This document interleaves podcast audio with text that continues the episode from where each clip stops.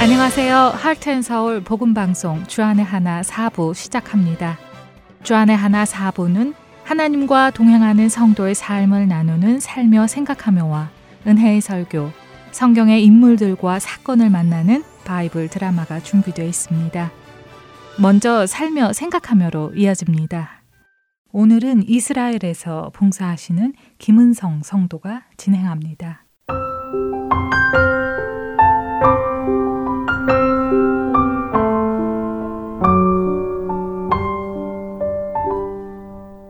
저와 남편은 선교지에서 처음 만나 선교에 대한 비전이 같아서 결혼까지 했습니다. 하지만 결혼 이후 오게 된 미국에서 남편은 목회를 시작했고 그 안에서 저희 가정은 미국 생활에 적응되어 갔습니다. 생활이 안정이 되면서 저희는 스스로를 보내는 선교사 혹은 비거주 선교사로 저희의 사명을 다시 정의하며 현실에 안주해 가고 있었습니다. 그러던 차에 하나님께서는 저희 부부를 처음부터 선교사로 부르셨음을 다시 상기시켜 주셨습니다. 미국에서 생활하면서도 저희의 선교 대상은 아랍 민족이었습니다. 아랍 국가를 품고 기도하며 어떠한 모양으로든지 아랍 민족에게 복음을 전할 것으로 기대했었었지요. 그런데 하나님께서는 뜻밖의 나라 이스라엘을 저희의 선교지로 말씀하셨습니다. 사실 이스라엘은 선교지로 생각해 본 적도 없고 가끔 선교사님들의 선교 보고 등에서 듣는 것을 제외하고는 관심을 가져보지도 않았던 나라였기에 이것이 정말 하나님의 부르심이 맞는지 되묻고 되물으며 미국 생활을 정리하기 시작했습니다. 약 일 년간의 미국 생활 정리 기간 동안 하나님께서는 저희의 의심과 주저함 속에서도 오래 참으시며 천천히 이끌어 주셨습니다.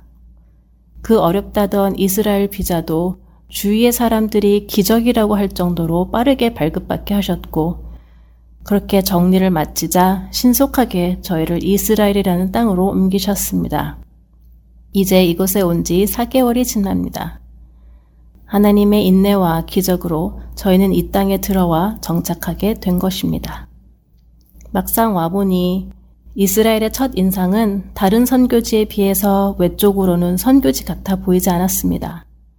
현대 생활의 모든 편리가 갖춰진 나라입니다. 전체적인 물가나 집값을 비롯한 모든 것이 좀 많이 비싸다는 사실 말고는 생활하는 것이 미국이나 한국과 그리 다르지 않아 보입니다.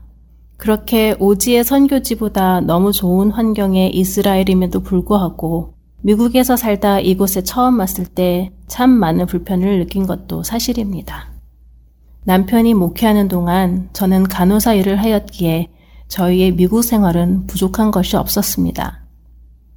그런데 이곳에서는 인터넷이나 전화를 개통하는 것부터 시작하여 모든 계약에는 한국의 주민번호 같은 아이디 번호가 요구되었고 여권 번호밖에 없는 저희로서는 개통할 수 없는 서비스도 있었습니다.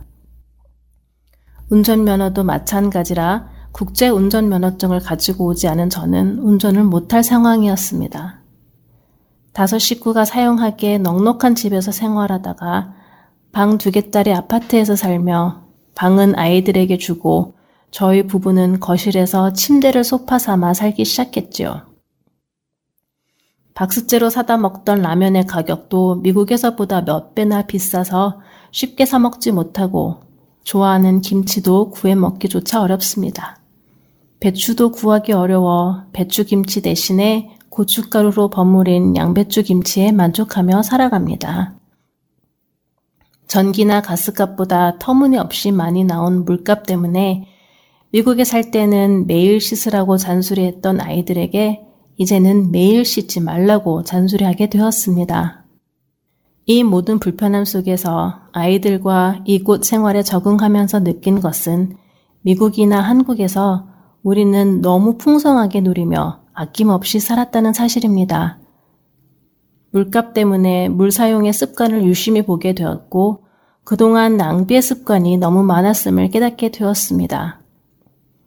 그렇게 물뿐 아니라 모든 자원을 아끼는 방향으로 아이들과 저의 습관을 바꾸기 위해 지금도 노력하고 있습니다. 이제는 어느 나라에서나 쉽게 구할 수 있는 것이 배추라고 생각했는데 여전히 배추 구입이 쉽지 않은 곳이 있음을 보며 내 문화에 얼마나 젖어 있고 그것을 당연히 여기고 있었는지, 또한 한류의 영향으로 한국인으로서의 교만이 얼마나 깊게 자리 잡고 있었는지도 보게 되었습니다. 비교적 여러 나라에서 살아보면서 타문화 적응을 잘할 것이라고 자부하고 있었는데 첫날 이곳에 도착하여 떠듬떠듬 읽는 간판이 사분의 일도 안 되고 그나마 읽을 수는 있어도 그 뜻을 알 수 있는 것이 거의 없음을 보면서 타문화가 무엇인지 제대로 알지 못하고 있었음을 깨닫게 되었습니다. 그리고 비로소 제가 선교지에 선교사로 와 있음을 실감하기 시작했습니다. 예수님이 거느시던 이곳에 살면서 여전히 예수님을 모르는 그들이 눈에 들어오기 시작합니다. 하나님의 말씀과 그토록 많은 시간을 보내면서도 육신이 되어 이 땅에 오신 말씀, 즉 예수님을 거부하는 이들을 보면서 아버지의 안타까운 마음을 더욱 느낍니다. 한 번은 버스 안에서 제 앞에 앉으신 노년의 정통 유대인을 보면서 저도 모르게 기도가 나왔습니다.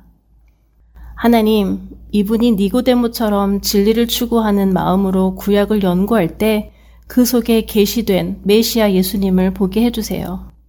지금도 얼굴도 이름도 모르는 그분을 위하여 매일 기도합니다. 그분뿐 아니라 그분을 통해서 그 가족과 그 지역이 예수님을 만나기를 말입니다. 지금은 언어의 한계로 기도의 사역이 하는 일의 전부이지만 기도의 대상들을 이렇게 직접 눈으로 보며 기도할 수 있는 것도 또 하나의 축복임을 고백합니다. 이곳으로 오면서 그리고 지금까지 우리 다섯 식구는 좌충우돌, 그동안 가르치고 설교했던 것들이 무색할 정도로 실수하고 의심하고 배우고 회개하며 지냈습니다. 이곳에 보내신 이유는 이곳 현지인들에게 무엇을 가르치고 보여주고 나누기 위해서라고 생각하며 왔는데 이곳에서 적응해가며 깨달은 것은 저희를 더욱 연단하고 성화시키기 위해서 이곳에 하나님께서 보내셨다는 사실이었습니다. 물론 하나님은 아직 저희가 알지 못하는 목적과 이유를 가지고 이곳에 저희를 부르셨음을 믿습니다. 그 목적과 이유가 더욱 분명해질 때까지 우리는 하루하루의 삶 속에서 하나님이 이렇게 깨닫고 회개하고 기도하게 하시는 일들에 순종하며 나가는 것이 할 일이라고 믿습니다.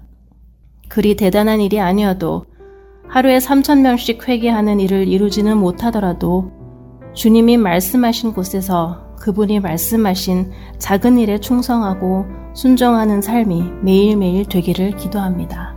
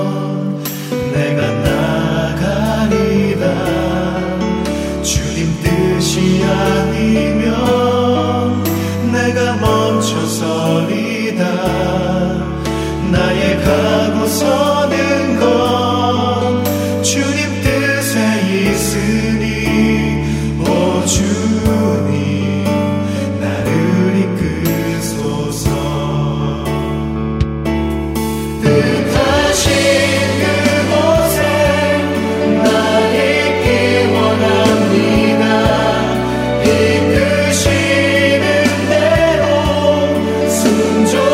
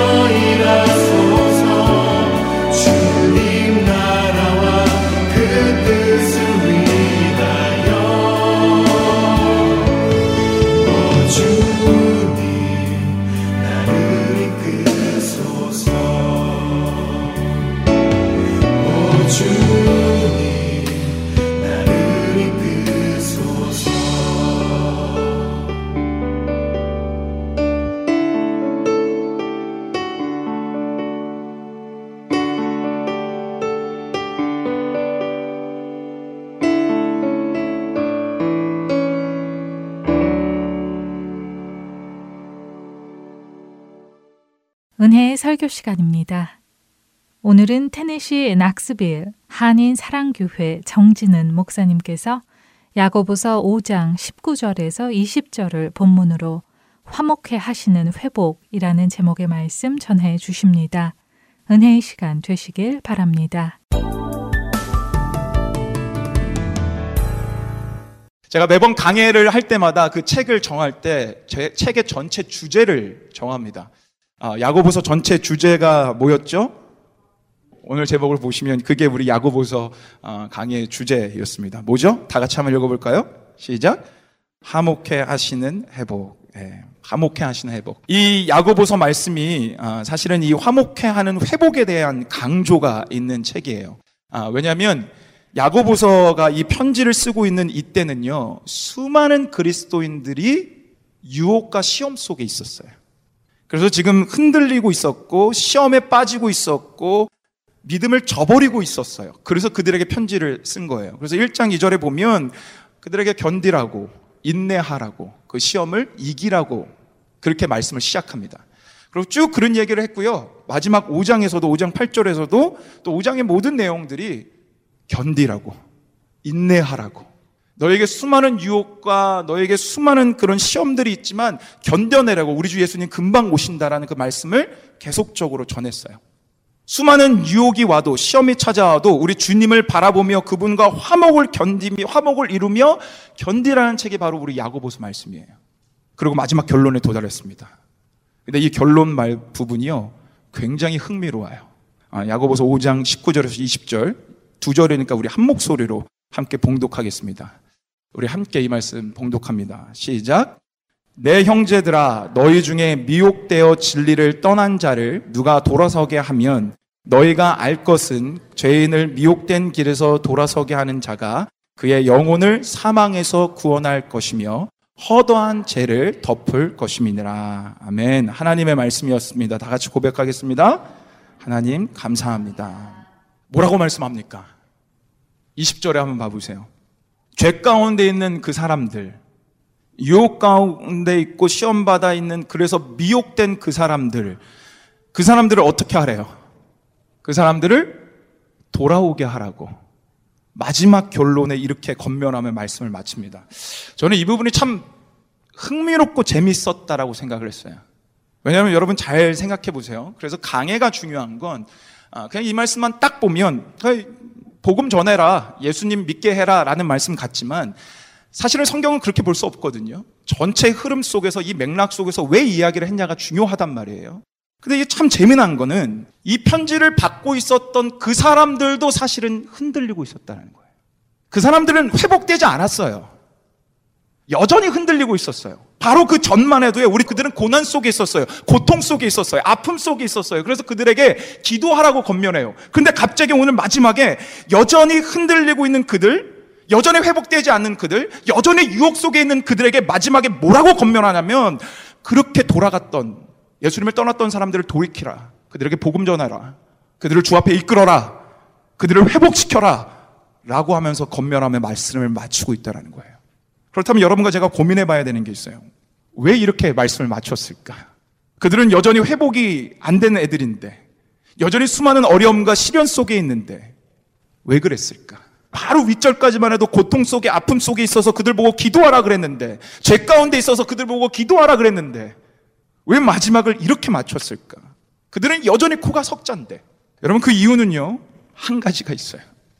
그 이유가 뭐냐면요, 그 이유는 바로 흔들리고 있고 어려움 속에 있는 그들을 그들을 더 회복시켜 주기 위해서, 흔들리고 있고 어려움 속에 있는 그들을 더 회복시키고 그들을 더 굳건히 세우기 위해서 야고보는 이 말씀을 전하고 있다는 거예요. 미혹돼서 떠난 그들을 돌아오게 해라 라는 말씀이기도 하지만 더 중요한 건 여전히 교회 안에서 세상의 모든 가르침과 세상의 모든 풍조 속에서 흔들리고 유혹받아서 여전히 내 믿음이 올바로 서지 못한 그들을 더 굳건히 세우기 위해서 야고보는 마지막으로 이 말씀을 권면하고 있다는 사실이에요. 마태복음에 가보면 예수님께서 그분의 제자들을 파송하는 장면이 두 번 나와요. 마지막 이십팔 장에 예수님이 죽으시고 부활하셔서 마지막 그들을 파송하죠. 여러분, 우리 너무나 잘 알고 있는 말씀이에요. 가서 제자 삼으라, 모든 나라로 가서 제자 삼으라, 이게 마지막 예수님이 제자들에게 하셨던 명령이고, 그리고 실질적으로 제자들을 파송하고 제자들은 그때부터 온 열방에 퍼져서 복음을 전하며 교회를 세웁니다. 근데 여기만 하나님의, 예수님이 제자들을 파송하지 않아요. 이전에 마태복음 십 장에서 첫 번째 그들을 파송하는 장면이 나와요. 그들에게요, 귀신을 내쫓을 권세도 줘요, 병 고칠 권세도 줘요, 그리고 그들을 잃어버린 양에게 보내요. 예수 믿지 않는 자들에게 보내요. 그리고 그들의 병을 고쳐주고 귀신을 쫓아내고 복음을 전해서 그들에게 정말 예수님 앞으로, 하나님 앞으로 돌아오라고 그들을 먼저 파송해요. 그런데 중요한 게 뭔지 아세요? 십 장 때는 예수님의 제자들은 하나도 준비가 되지 않았다라는 거예요. 여러분, 이때까지만 해도 예수님의 제자들은 왜 예수님을 따랐는지 아십니까? 예수님이 뭐 참 하나님으로 믿어서, 예수님을 진짜 구세주로 믿어서? 아니요, 천만의 말씀이요. 아, 이 십 장이 끝나자마자 그들은 뭘 가지고 싸우냐면요, 누가 더 높은 자리를 차지할까? 여러분, 십 장에서는요 제자들은 자신들의 출세를 위해서 예수님을 따랐어요. 자신들이 잘, 잘 먹고 살기 위해서, 자신들이 더 복받기 위해서 예수님을 따랐어요. 그런데 예수님은 여전히 부족하고 여전히 세속적이고 여전히 욕심적인 그들을 파송합니다. 이들에게 전도할 수 있는 능력까지 주면서 파송해요. 왜 그랬을까요? 여러분, 이유는 하나예요. 아직 준비되지 않은 그들에게 믿음을 준비시켜주고 있는 거예요. 예수님은 아직도 흔들리고 아직도 권력을 위해서 나를 따랐던 그들을 양육하고 계셨고 가르치고 계셨어요. 그래서 그들에게 능력을 주셔서, 아, 가라 하는 말씀에 순종해서 가면 진짜 내가 생각지도 못한 이런 능력들을 경험할 수 있구나, 그것을 맛보여 주시기 위해서 예수님은 그들을 양육하기 위해서 보내고 있어요. 준비를 하나도 안 된 그들을. 여러분, 이게 너무나 중요한 거예요.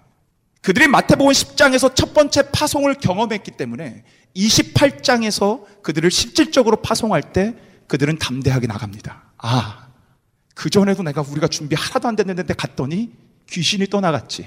아, 우리 그때 하나도 준비 안 됐는데, 아니 예수님을 제대로 믿지도 않았는데 그 말씀대로 나갔더니 진짜 많은 사람이 주 앞으로 돌아왔지. 그럼 진짜 할 수 있지 않아? 그들을 가르치고 있었어요.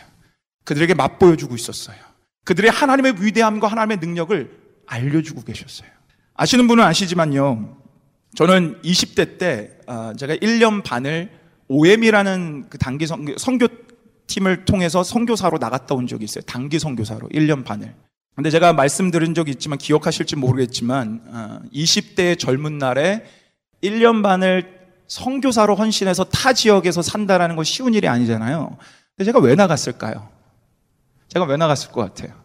복음의 열정이 있어서 예수님을 막 너무 사랑하고 예수님을 전하고 싶은 그 막 열망이 있어서 제가 그래서 그 이십 대의 젊은 날에 일 년 반을 헌신하고 나갔을까요? 아니요, 저는 그런 이유로 나가지 않고 오히려 반대 이유로 나갔어요. 제가 한 찬양 집회에 참여했는데요, 그날따라 어, 예배를 말씀을 듣고 이제 기도를 하고 찬양을 하는데 잃어버린 영혼을 위한, 잃어버린 땅을 위한, 특별히 모슬렘 나라를 위해서, 모슬렘 사람들을 위해서 기도를 하는데 우리 다 같이 기도합시다 하고 막 다 같이 기도했어요. 그런데 옆에 있는 우리 형제 자매들이 그 잃어버린 영혼, 잃어버린 땅을 위해서 기도하는데 눈물로 기도하는 거예요. 그때 제 표정이 이랬어요. 뭐야? 얘 뭐야? 왜 이렇게 울면서 기도하는 거야? 근데 제가 그때 충격을 받았어요. 왜 충격을 받았는지 아세요? 왜 나는 이렇게 기도 못하지? 왜 나는 잃어버린 영혼을 위해서 이렇게 기도 못하고 왜 잃어버린 땅을 위해서 이렇게 기도 못하지? 왜 나는 이들을 향한 긍휼의 마음도 없고 사랑의 마음이 없지? 제가 그날 충격을 받고요. 제가 그때 부르심을 받아서 신학 공부를 하고 있었는데 모든 신학 공부며 모든 사역들 다 스탑하고 선교사로 나갔어요. 이렇게 목회하면, 이렇게 목사하면 나는 싹군이 되겠다. 어떻게 잃어버린 영혼을 향한 마음 하나도 없이, 그 사랑 하나도 없이 내가 목사가 될 수 있을까? 충격을 받아서 멈추고 전 단기 선교사로 일 년 반을 헌신해서 나간 거예요. 나갔습니다.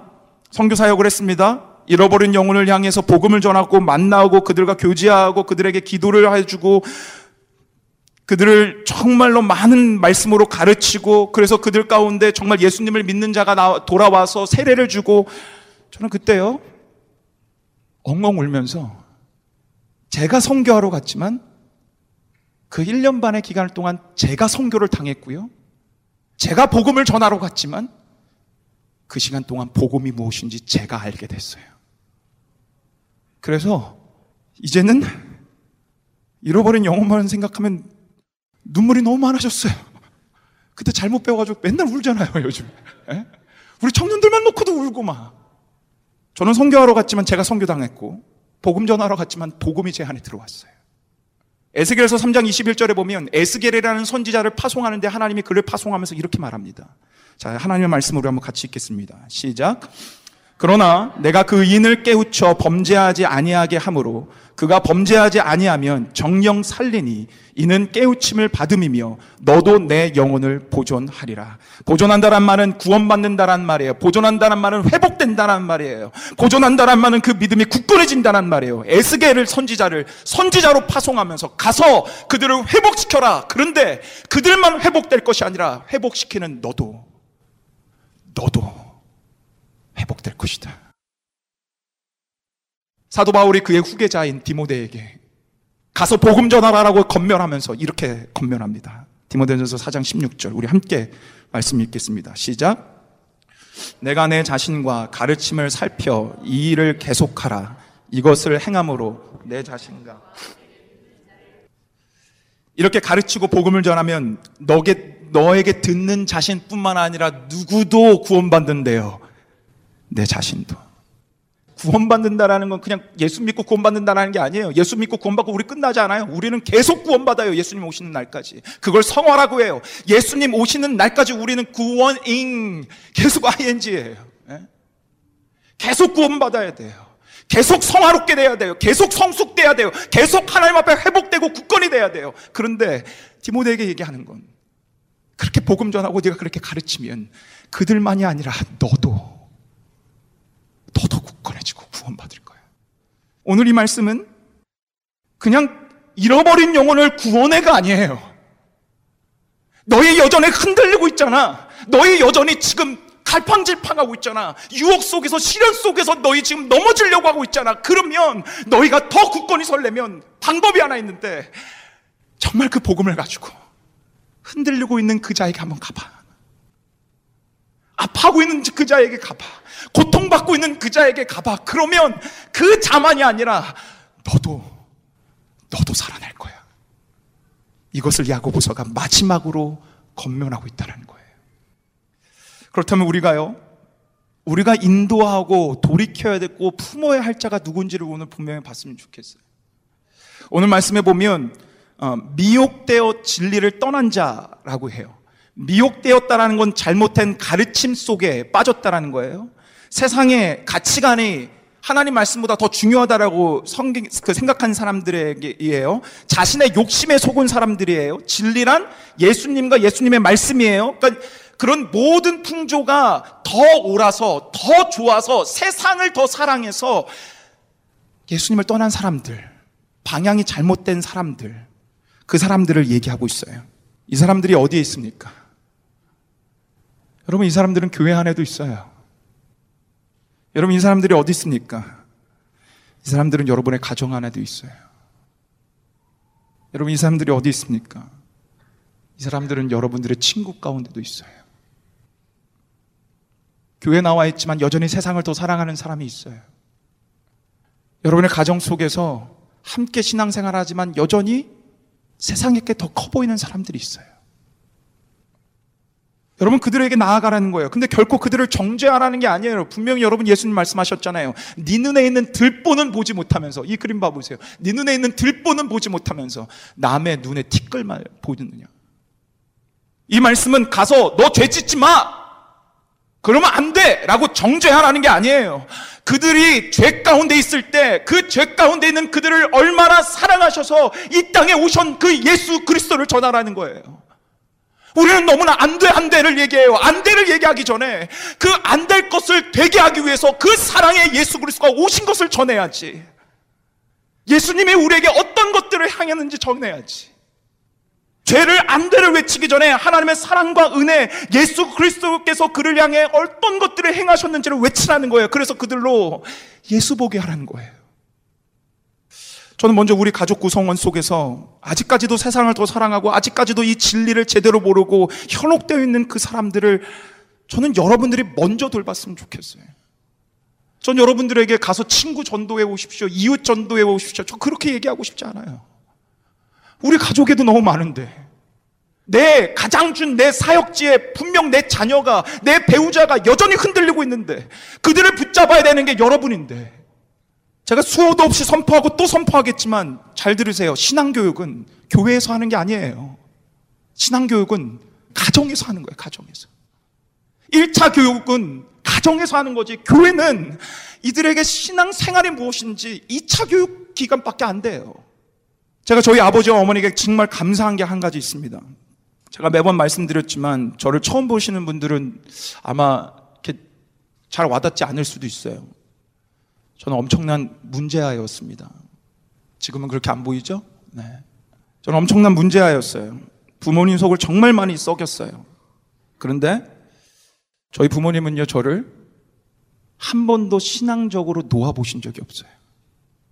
제가 그렇게 반항하고 방황하고 있을 때 저희 부모님은 제 멱살을 잡고 항상 교회로 끌고 갔어요. 무슨 집회가 있을 때 제가 어머니가 올 걸 알고 정문으로 안 나고 뒷문으로 나가는데 거기 어머니가 와 있는 거예요. 그럼 걸려서 멱살을 잡고 또 그 집회에 끌고 갔어요. 가정예배를 드려요. 매주 가정예배 드렸어요. 문제아로서 얼마나 그 눈빛이 삐뚤어져 있겠어요. 그런데 계속 저를 두고 신앙 안에서 계속 회복시키려고, 미혹된 저를 두고 한 번도 포기하지 않고 끝까지 하나님 안에서 저를 세워주셨어요. 지금의 저가 그분들이 미혹된 저를 끝까지 놓지 않고 붙잡아 주셨기 때문에 그래요. 그런데 저희 아버지가 한날은 저에게 갑자기 뜬금없이 진은아, 고맙다. 근데 저는 그 고맙다라는 말을 들을 수 있는 인간이 아니었거든요. 부모님 속을 전 맨날 너무나 속여드렸던 인간이었거든요. 근데 뭐가 고마운지, 고맙다. 그러면서 아버지가 뭐라고 말씀하시냐면 이렇게 말씀하셨어요. 만약에 너가 속을 썩이지 않았다면 난 이렇게 하나님 앞에 매달리지 않았을 거다. 너가 그렇게 만약에 속을 썩이지 않았다면, 그래서 너를 붙잡고 어떻게든 올바로 세우려고 너를 붙잡고 내가 더 올바로 서려고 바둥치지 않았다면 난 이렇게 내 신앙에 올바로 서지 못했을 거다. 그래서 고맙다. 제가 효도를 했더라고요. 전 효자였어요. 여러분의 자녀가 흔들리고 있다면 그걸 잡아줄 수 있는 우선적 존재는 부모예요. 가족이에요. 교회가 아니에요. 여러분의 배우자가 흔들리고 있다면 그것을 잡아줄 수 있는 사람은 유일하게 여러분의 배우자예요. 근데 그렇게 잡아주면, 서로 잡아주면 서로 살아요. 한 사람만 살지 않아요. 서로 살아요. 서로. 오늘 야고보서는 그렇게 말씀을 마칩니다. 저는 이 야고보서의 결론이 너무 아름답고 너무 훌륭하다고 생각합니다. 왠지 아십니까? 이것이 바로 교회이기 때문에 그렇습니다. This is the church. 이것이 교회이기 때문에 그래요. 사랑하는 여러분, 이것이 교회입니다. 병든 자, 고난받는 자, 오늘 말씀처럼 죄 가운데 있는 자, 그들을 위해 기도해주고 그들에게 다가가고 그들을 돌이키게 하고 그들을 품어주고 그들을 세워주고 그들을 인도하면서 함께 함께 서로 세워가는 것. 누가 서로 잘났기 때문에 인도하라는 거 아니에요. 서로 못났기 때문에 인도하라는 거예요. 서로 못났으니까 너도 못났고 나도 못났고 나도 흔들리고 너도 흔들리니까 교회에 모아서 함께 부딪혀서 일으키라는 거예요. 잘난 네가 일으키라는 게 아니에요. 서로 예수 없으면 다 못난 우리니까 서로 붙잡아주라는 거예요. 사랑하는 여러분, 그게 교회예요. 그게 교회입니다. 교회는 서로 함께 함께 세워져 가면서 함께 일으켜주면서 함께 하나님의 은혜를 받아 누리는 것, 그래서 함께 그 놀라운 하나님의 영광 속에 들어가는 것, 그것이 그것이 교회이고 이 아름다움을 선포하는 야고보서기에 저는 이 야고보서의 결론이 너무 아름답다라고 생각합니다. 지난 금요일 날 이번 학기 모든 성경 공부가 마쳤어요. 마지막으로 북클럽을 모임하는데 저희 북클럽에 아직 교회를 다니지 않는 분이 계셨어요. 예수님도 잘 아직 안 믿고 교회도 안 다녔어요. 근데 그분을 이제 같이 한 학기 동안 북클럽을 했습니다. 근데 그분이 어제, 엊그저께 그 금요일 날 마지막 마치면서 마지막 소감을 얘기하는데 제 마음에 너무나 감동이 됐어요. 그럼 뭐라고 말씀했는지 아세요? 이렇게 말씀했어요. 자기는 사실 교회에 오기 전에 사람들이 왜 교회를 갈까? 왜 기도, 왜 그냥 기도 혼자 하면 되는데? 아니, 믿음을 가지면 그냥 혼자 가지면 되잖아. 근데 왜 굳이 꼭 교회를 그렇게 매주 나가고, 왜 매주 꼭 그렇게 교회 가서 기도를 하고, 내가 혼자 기도하고, 내가 혼자 믿음을 가지면 되는데 왜 그럴까? 그렇게 항상 생각하며 바라봤대요. 그런데 그분이 그 모임을 끝나고 마지막에 뭐라고 고백했냐면, 이래서 교회에 나오는군요. 이래서 모이는군요. 우리 북클럽에서 지난 한 학기 동안 함께 울고, 웃고, 서로의 잘못을 고백하고, 내가 엄마로서 이렇게 못했습니다. 아내로서 이렇게 못했습니다. 서로 고백하고, 서로 격려해주고, 함께 울어주고, 함께 기도해주고, 함께 격려하며 나가니까 그분이, 믿지 않았던 그분이 마지막에 그렇게 얘기하는 거예요. 이래서 모이는군요. 사랑하는 여러분, 결론, 교회는 이런 곳이에요. 서로 서로 함께 격려하며 함께 흔들리는 그들을 붙잡고 함께 죄에서 돌이켜서 주 예수 그리스도를 바라보게 하는 것. 내가 잘났기 때문이 아니라, 나도 여전히 못났고 나도 여전히 흔들리고 있지만 이것이 우리가 살아갈 방법이고 은혜 받을 방법이고 은혜를 누릴 방법이니 함께 기도해주고 격려해주고 울어주고 세워주는 것. 그게 교회입니다. 저는 이 아름다운 교회가 이 야고보서 말씀을 결론적으로 듣는 우리 모두에게 선포되어져서 심겨져서 그런 교회를 이루는 여러분과 제가 되기를 예수 그리스도 이름으로 간절히 간절히 축원합니다. 앞에 한번 봐보세요. 우리 디모데전서 사 장 십육 절 한 번만 더 읽을 거예요. 우리 함께 이 말씀 읽겠습니다. 함께 읽겠습니다. 시작. 내가 내 자신과 가르침을 살펴 이 일을 계속하라. 이것을 행함으로 내 자신과 내게 듣는 자를 구원하리라. 아멘. 아, 저는 여러분들이 교회를 오해하지 않았으면 좋겠습니다. 목회자를 오해하지 않았으면 좋겠습니다. 저는 여러분보다 신앙이 잘나서 이 강대상에 서 있는 거 아닙니다. 전 여러분보다 훌륭해서 여기 서 있지 않습니다. 저는 오히려 우리 원로 장로님 권사님들 보면 저 연세까지 이 믿음을 지키신 것들을 보면 제가 더 오히려 숙연해집니다. 여러분들 가운데는 저보다 더 신앙적으로 훌륭한 분들이 훨씬 많습니다. 저는 부르심 때문에 섰지 여러분들보다 신앙과 모든 것들의 우월이 돼서 서 있지 않습니다. 저보다 더 훌륭한 디모데에게까지도 이렇게 얘기합니다. 너는 구원받아야 돼. 저도 구원받아야 돼요. 여러분도 구원받아야 돼요. 교회는 잘났기 때문에 인도하는 곳이 아닙니다. 교회는 잘났기 때문에 교회 리더가 되고 장로가 되고 집사가 되는 곳이 아닙니다. 교회는 함께 지워져가야 되고 함께 세워져가야 되는 곳입니다. 야고보서의 결론은 그것을 얘기합니다. 저는 이 말씀이 우리에게 동일하게 선포되어져서 왜 영혼 구원을 하는지, 왜 내가 복음을 전해야 되는지, 왜 실족한 그들에게 다가가야 되는지, 왜 함께 세워져 가야 되는지를 분명하게 알고 진짜 함께 복음 전하며 세워져 가는 우리 사랑교회 됐으면 좋겠어요. 할렐루야.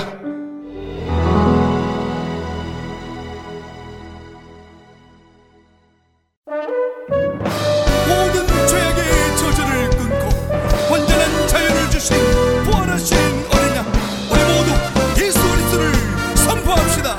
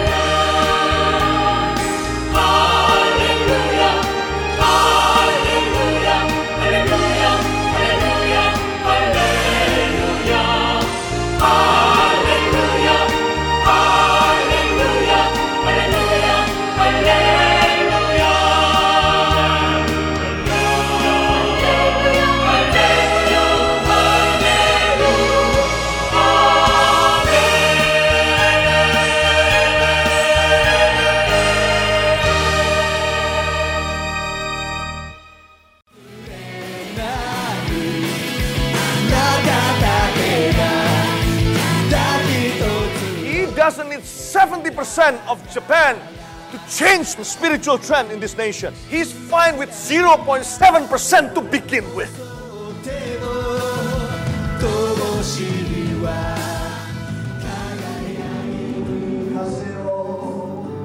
하나님을 향해 부르짖는 일본인들의 간절한 마음이 들리십니까? 크리스천 인구가 일 퍼센트도 되지 않는 척박한 영적 사막 일본.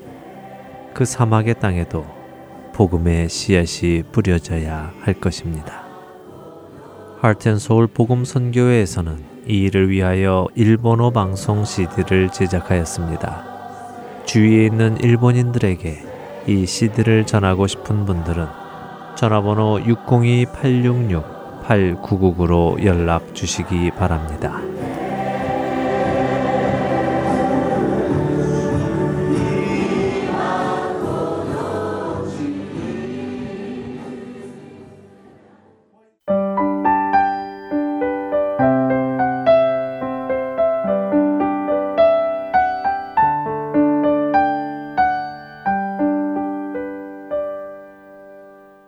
성경 속의 인물들과 사건을 만나는 바이블 드라마로 이어집니다.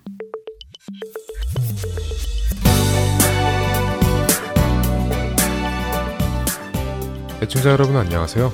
바이블 드라마 사무엘 편 진행의 백은규입니다. 무시무시한 골리앗, 그 골리앗을 상대로 나선 다윗. 다윗은 물매도를 던져 골리앗의 이마를 맞추었고 쓰러진 골리앗을 심판했습니다. 골리앗의 죽음에 블레셋 군대는 놀라서 달아나기 시작했고 이스라엘 군대는 블레셋 군대를 쫓기 시작하며 그들을 심판했지요. 사울 왕은 다윗의 용맹스러운 모습을 보고는 비로소 다윗에게 관심을 가지기 시작했습니다. 이어봐라, 소년아, 이리로 와보거라. 네, 사울 왕이시여, 무슨 일이십니까? 너의 그 용기가 참 대단하구나. 그래, 너는 도대체 누구냐? 어느 집안 사람이기에 이렇게 용맹한 것이냐? 네, 저는 베들레헴에 사는 이세라는 사람의 아들입니다. 베들레헴. 오, 그렇구나. 사울이 다윗을 불러 이런 대화를 하는 그곳에는 사울의 아들 요나단도 있었지요. 요나단은 하나님을 향한 다윗의 믿음과 그 믿음을 가지고 거인 골리앗과 싸운 다윗을 보며 기뻐했습니다.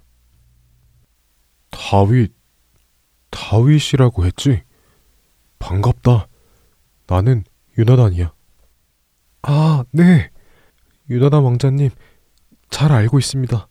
왕자는 무슨...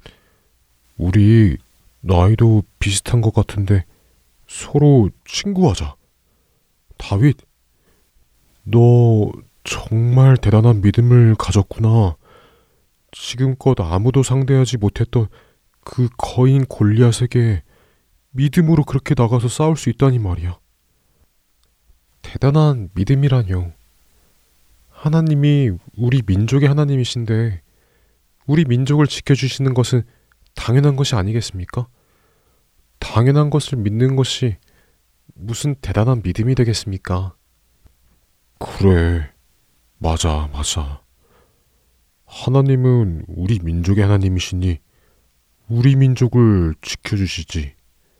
그래, 그게 맞네. 저도 전에 요나단 왕자님께서 왕자님의 호위병 한 명만 데리고 블레셋 군대에 쳐들어가셨다는 말을 들은 적이 있습니다. 오히려 요나단 왕자님의 믿음이 더 크신 것 같네요.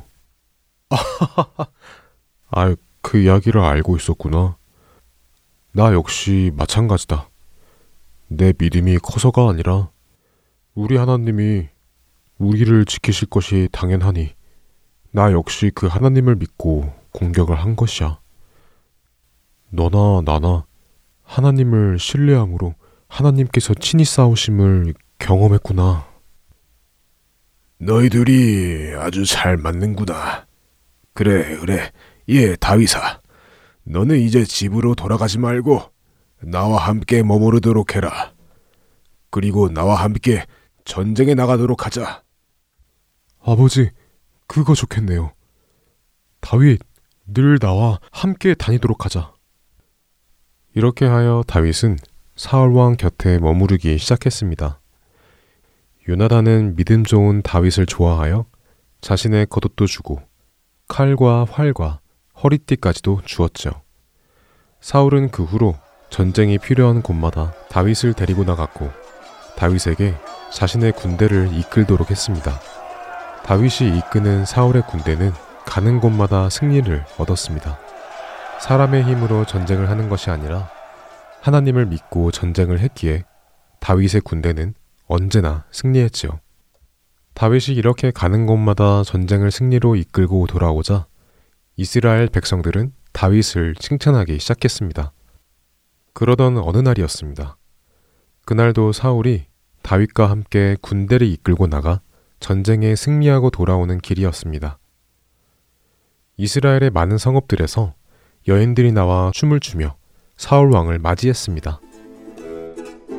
찬양하세 찬양하세, 우리의 사울 왕께서 돌아오신다네. 오늘도 승리하고 돌아오시는 우리의 사울 왕이시라네. 사울 왕이 죽인 사람은 천천이나 된다네. 다윗이 죽인 사람들은 만만이나 된다네. 여인들이 환영을 하며 이렇게 노래하자 즐겁게 웃던 사울 왕의 얼굴이 일그러지기 시작했습니다. 뭐? 무엇이라고? 내가 죽인 적은 천천인데 이 녀석 다윗이 죽인 적은 만만이라고. 이, 이것들이... 사울의 마음속에 시기심이 일기 시작했습니다. 자신이 받아야 할 칭찬을 다윗이 받는다고 생각하기 시작했지요. 사울은 이 찬송을 받으셔야 할 분이 하나님이심을 잊었습니다. 그리고 사람을 상대로 시기심을 가지기 시작했죠. 이것들이 점점 이러다가는 아예 다윗을 왕으로 모시자고 하겠군. 치. 이날 이후로 사울은 다윗을 경계하기 시작했습니다. 바이블 드라마 사무엘 편, 다음 시간에 뵙겠습니다. 안녕히 계세요.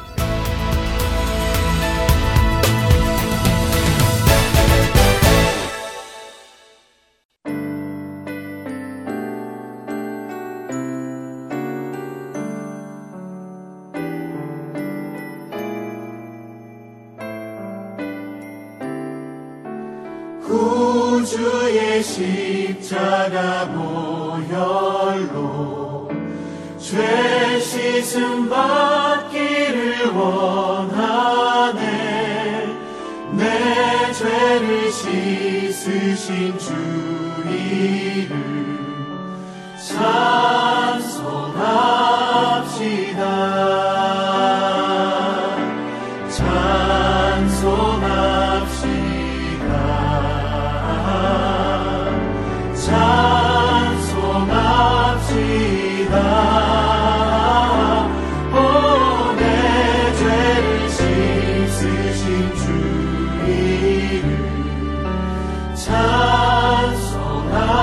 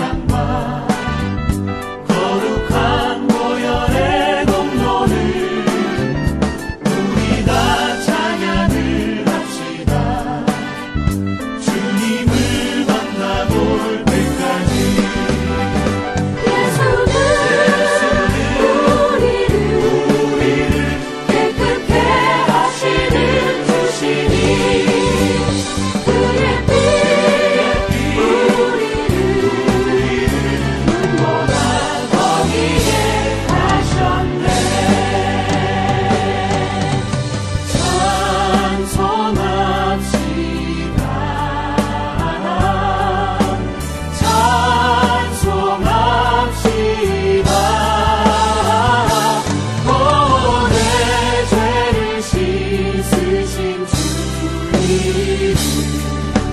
찬송합시다.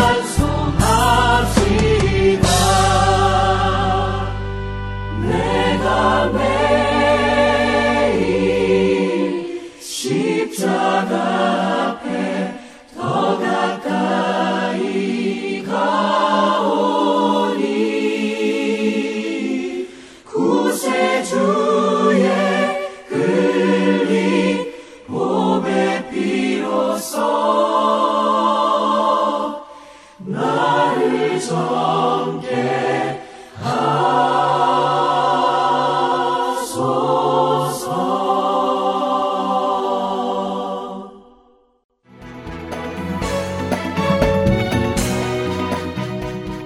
주안의 하나 사 부 준비된 순서는 여기까지입니다.